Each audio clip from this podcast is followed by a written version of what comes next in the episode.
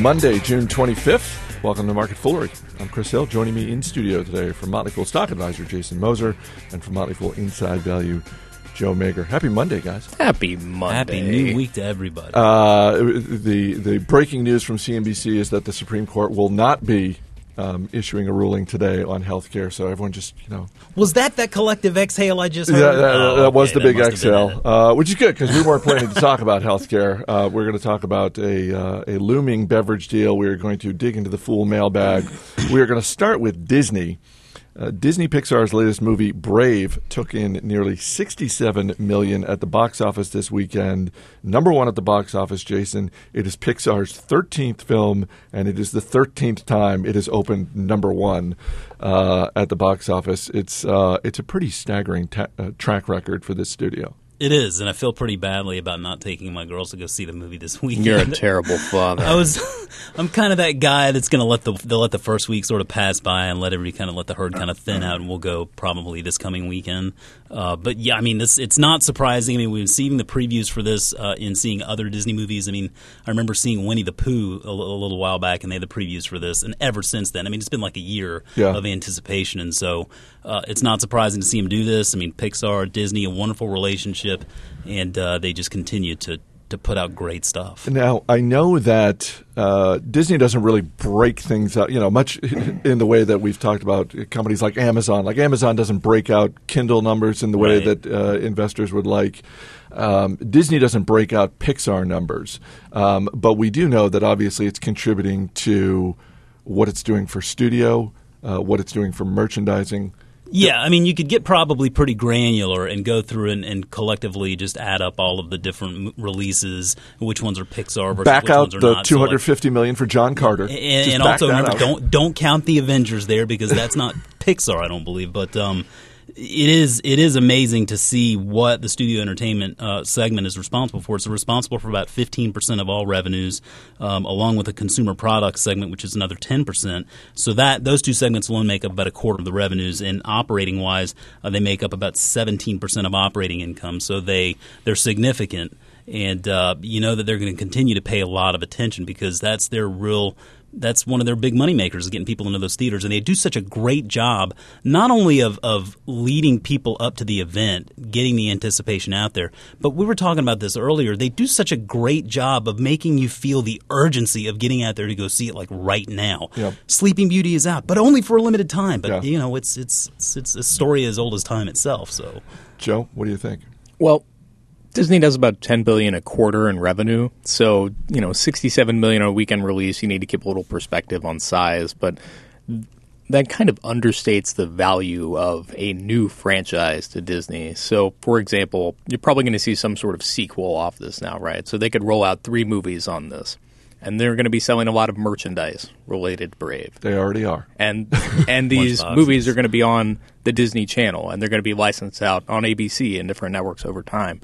So you know there'll be video games, going you know so forth. There'll be an amusement park ride at Disney, and so what I'm getting at is creating this content up front doesn't seem all that valuable, but the lifetime value of a new franchise, especially you know a female character, Disney doesn't have very many strong female characters. They got a lot of princesses. Yeah. they're all beautiful, but, but none of them are you know real role models in the traditional sense. And this is a nice yeah. departure for them, where they can really kind of milk this character for you know potentially decades.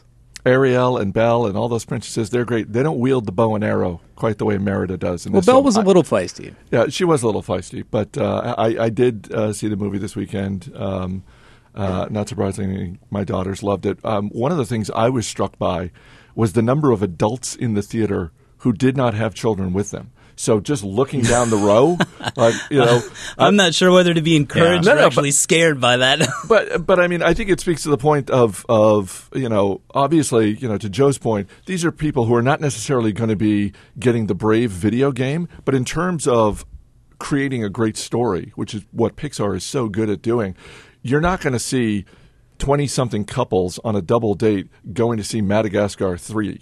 You know, as entertaining as that movie is for kids, it's just not the same thing. Whereas in the, you know, there was a these, you know, these two couples down my row clearly on a double date going to see Brave. Yeah, well, we we blew off Brave this weekend. My wife and I to watch Elena instead, which is a Russian slow-paced family drama and subtitles. You chose poorly.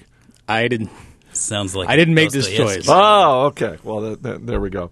Um, I, I want to go back to sort of Disney and its its various divisions because it seems like if you're Bob Iger, the CEO, you're not losing a wink of sleep over Pixar. You're just looking at that division and saying, "That's fine. I just got to make sure they they have what they need to keep doing their job and doing it well."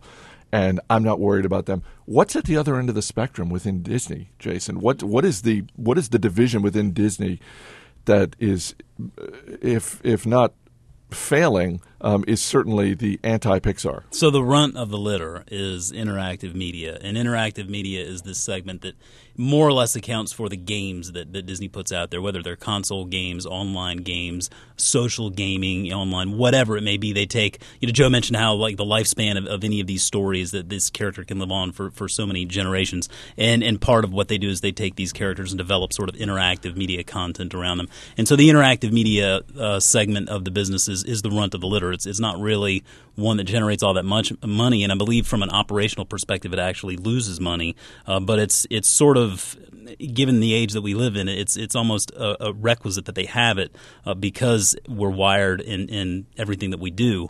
Uh, they don't seem to really put a whole lot behind it. They do it, it seems like, because they kind of have to. Yeah. Um, but but that's what that segment is. I don't foresee them really changing their minds and trying to put everything they have behind that one segment. It's more or less just a byproduct of the of the studio segment and, and the consumer goods segment. Joe, are there other businesses that have uh, their own Pixar? That you know, large businesses that have many divisions, and they've got their own sort of absolute star division that they just think, you know, we're not worried about this one at all. Yeah, well, you look at eBay and they own PayPal, and PayPal is about 40% of revenue at eBay, growing at 30% a year. Pretty impressive numbers. Probably going to see that one spun off, but PayPal is still kind of young and formative. I think a really good comp might be Frito Lay at PepsiCo, which is such a masterful business with huge market share, great brands, great distribution. They, you know, firing on all cylinders. But PepsiCo is known for its you know namesake brand Pepsi, Right. which isn't doing very well and just getting its butt handed to it by Coca Cola. so I think that's a pretty nice little comp. The Wall Street Journal is reporting that Anheuser-Busch InBev is close to taking control of Grupo Modelo SAB, the company that makes Corona Extra. Uh, the deal could be valued at more than 12 billion and Joe Magyar as of this taping shares of Anheuser-Busch are ahead of the market so far today. Is that a sign that shareholders really like this deal? Yeah, stocks usually go down. Stocks of acquiring companies usually go down when they announce a big deal. So when they go up, that's usually a sign that the market absolutely loves the deal and that it's going to create a lot of value. In this case, they kind of had a contentious relationship, and this will just be one less problem for management to deal with. But as we've talked about on the show, the name of the game with you know beverages is distribution and brands. And by bringing this in house they'll have more control. They'll be able to bring out more value uh, get the product Modelo in front of more people spread it out across the world. And AB InBev's management team is very well known for being aggressive and smart so they'll lever up go out and buy a, a new brand pump it out through distribution cut costs but they also do a nice job of raising brands too. Uh, Stella Artois is a good example. With you know, not in every country has a great reputation, but they've managed to position this beer that out you know in Europe, for example, isn't all that critically acclaimed. But Stella in the U.S. is positioned as a super premium beer, and they've done a masterful job of that. So you know, if they're able to continue that mojo with a little more control of Corona, for example, which they'll have with this, you know, I think this could be a really good deal for them. Jason, what do you think? Yeah, this is a neat story. If anyone out there is interested in sort of the backstory to all this, I recommend a book called Dethroning the King, which talks about the takeover of Anheuser-Busch uh, by InBev. And in that story is uh, some of this backstory here with the, uh, the whole uh, acquisition that we're talking about today here. But I do think that uh, you know, in looking at the perspective of beer versus spirits, we've seen this over the past few years. Spirits are starting to gain share on mm-hmm. beer, and beer holds still a significant amount of the market um, at, at, close to fifty percent. But but over the past few years, we've seen spirits gaining share, and so I think this is interesting uh, timing as far as getting this deal done because, like Joe said, it, it allows them to utilize their scale, wring out more efficiencies, um, and and get more beer uh, out to more hands. Corona, I think, is the number one selling import of beer in the United States, for example. So it's going to give them one more uh, one more power, powerful uh, name in that portfolio, and it maybe help them sort of stave off some of that gain in, in uh, market share that spirits are, are posing right now. It's a terrible beer, by the way. Any beer that you got to shove a lime in to make Yeah.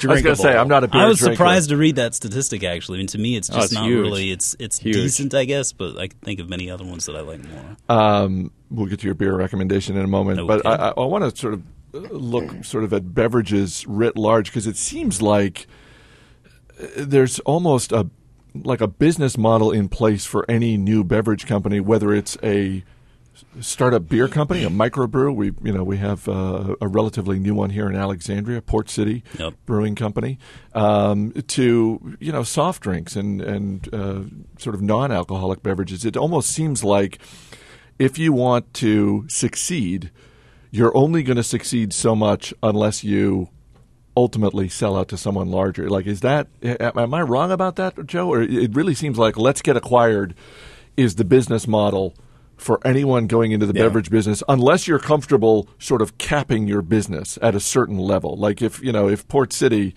You know, or or uh, maybe Honest Tea is a better example. We had you know Seth Goldman in here, and you know they they start out they roll out their tea business, and Coca Cola takes a little share of it, and then ultimately Coca Cola becomes the majority owner. Yeah, and there are a lot of microbrewers like that out there who I've talked to. You know, they don't really care about becoming the next Bud. They just want to make great product and make enough money to get by doing it. But that's not how most people run their businesses. And there are real big barriers to entry in this industry where fixed costs are really high. The equipment's expensive. You got to buy a lot of, you know, materials up front, raw materials. And then distribution is again, you know, we said the name of the game, right? Like it's tough to actually get out there and get in front of stores. You don't have a sales force, you don't have trucks. It's a lot more difficult than you'd think to get you know your product out in markets and actually you know, reach the consumer. So what ends up happening is these guys when they do occasionally beverage makers somehow strike through, they connect with a consumer. What you'll see them do is grow as quickly as they can and then try and sell to someone like a Bud and you know or a Coca-Cola. And it's a natural partnership because those guys have bigger reach, distribution, but they're better marketers and they can make more of your brand. But you know, another model that we're kind of seeing some is, especially on the craft brew side, is like partnerships, uh, where like a Molson Coors or an AB InBev might take a you know minority stake in your brewer, give you better distribution, still give you you know a sense of control, kind of like like Unilever and Ben and Jerry's kind of deal, but with less control involved. Do you have a uh, a summer beer recommendation? Do it, does it have to be imported or? No, can it could be anything. It could I be mean, anything. I, I'm, I'm I, just know, a real I- again, I'm not a beer drinker, but I know that there are some people who, whatever their beer of choice is, when it's summertime, it's like, oh well, it's summertime, and now here's my Well, summer I- beer. I'll tell you, I'm on a gin and tonic kick right now. uh, Hendrick's and tonic with a cucumber in there is the way to go. Little cuc- okay, yeah. good to know. I'm a total sucker for Samuel Adams Boston Lager. To me, that's just a very basic, delicious beer. It's always a winner. If you want to go imported, and I don't think many people out there see this or know that it exists even really because it's not really on the shelves very often. But Heineken Dark is just a phenomenal dark beer. It's it just I, I think that it it takes a little bit of that bitter flavor that most people are used to in dark beers, and it just really mellows it out. You can always drop us an email. Radio at fool.com is the way to get a hold of us. Uh, email from David Peddle in Camberley, England. I work in an office all day with one other guy and have done this for 13 years now. When I listen to you guys via podcast while walking the dog, it's nice to feel part of a group and hear some different voices. That's, it's a nice thought, and I, Yeah. I, I don't think he means that as a diss against the other guy. Although, you know, We've heard a few. Who, if he listens to emails. the show, is probably feeling a little snubbed right now. We've got a number of emails of people who listen to us when they walk their dogs. I like that. Yeah, yeah. Uh, well, I, I like to think that David Peddle would not be like if, if working with this other guy was that awful. I, hopefully, he wouldn't be doing it for thirteen Hopefully. years. Uh, from Rick Sturk, and I hope I'm pronouncing that correctly. Uh, in uh, he writes to us from Afghanistan. I'm a U.S. contractor working with the U.S. Army. I listen to your podcast every day, and I think I would be your 101st listener. Again, like, like people- Hundreds. Yeah, Guys, just- I was pushing for this. I, I just like that people are giving themselves numbers. Uh, your podcast last Thursday was great, and the rescue pet stories made me want to relay the following. We were driving on the perimeter road around Bagram Air Base when we spotted a tortoise that was along the side of the road and could not get through the fence. The road is heavily traveled by trucks and MRAPs, and so the tortoise's demise was imminent. My buddy stopped the pickup, and I jumped out and grabbed the tortoise before it could be killed. We then drove to the safest place we could think of and released the tortoise in an old Russian minefield. I know that sounds counterintuitive, however, I guarantee no vehicle is going to drive in the minefield. No one will go in after it, and the risk of the tortoise actually tripping one is far more remote than getting squashed by an MRAP. And for the record, it was female. Um, and he attached a, a, photo of, of the tortoise, which he said was uh, last seen heading east at about two miles an hour. well, hats off to Rick for working in a place where the safest place to let a turtle go is a minefield. Yeah, yeah, exactly. And uh, again, uh, ha- have to uh, just say that uh, he's sort of the anti Brian Hinman. You know, here's a guy, you know, in Afghanistan. TMF kidnapper. Yeah, yeah. And meanwhile, Brian Hinman's like, ah, I think it'd be fun to go down to the Galapagos and just pick me up one of them giant tortoises. Jason Moser, Joe Magyar, guys, thanks for being here. Thank, Thank you. you. As always, people on the program may have interest in the stocks they talk about, and the Motley Fool may have formal recommendations for or against. So don't buy or sell stocks based solely on what you hear. That's it for this edition of Market Foolery. Our producer is Mac Greer. I'm Chris Hill. Thanks for listening. We'll see you tomorrow.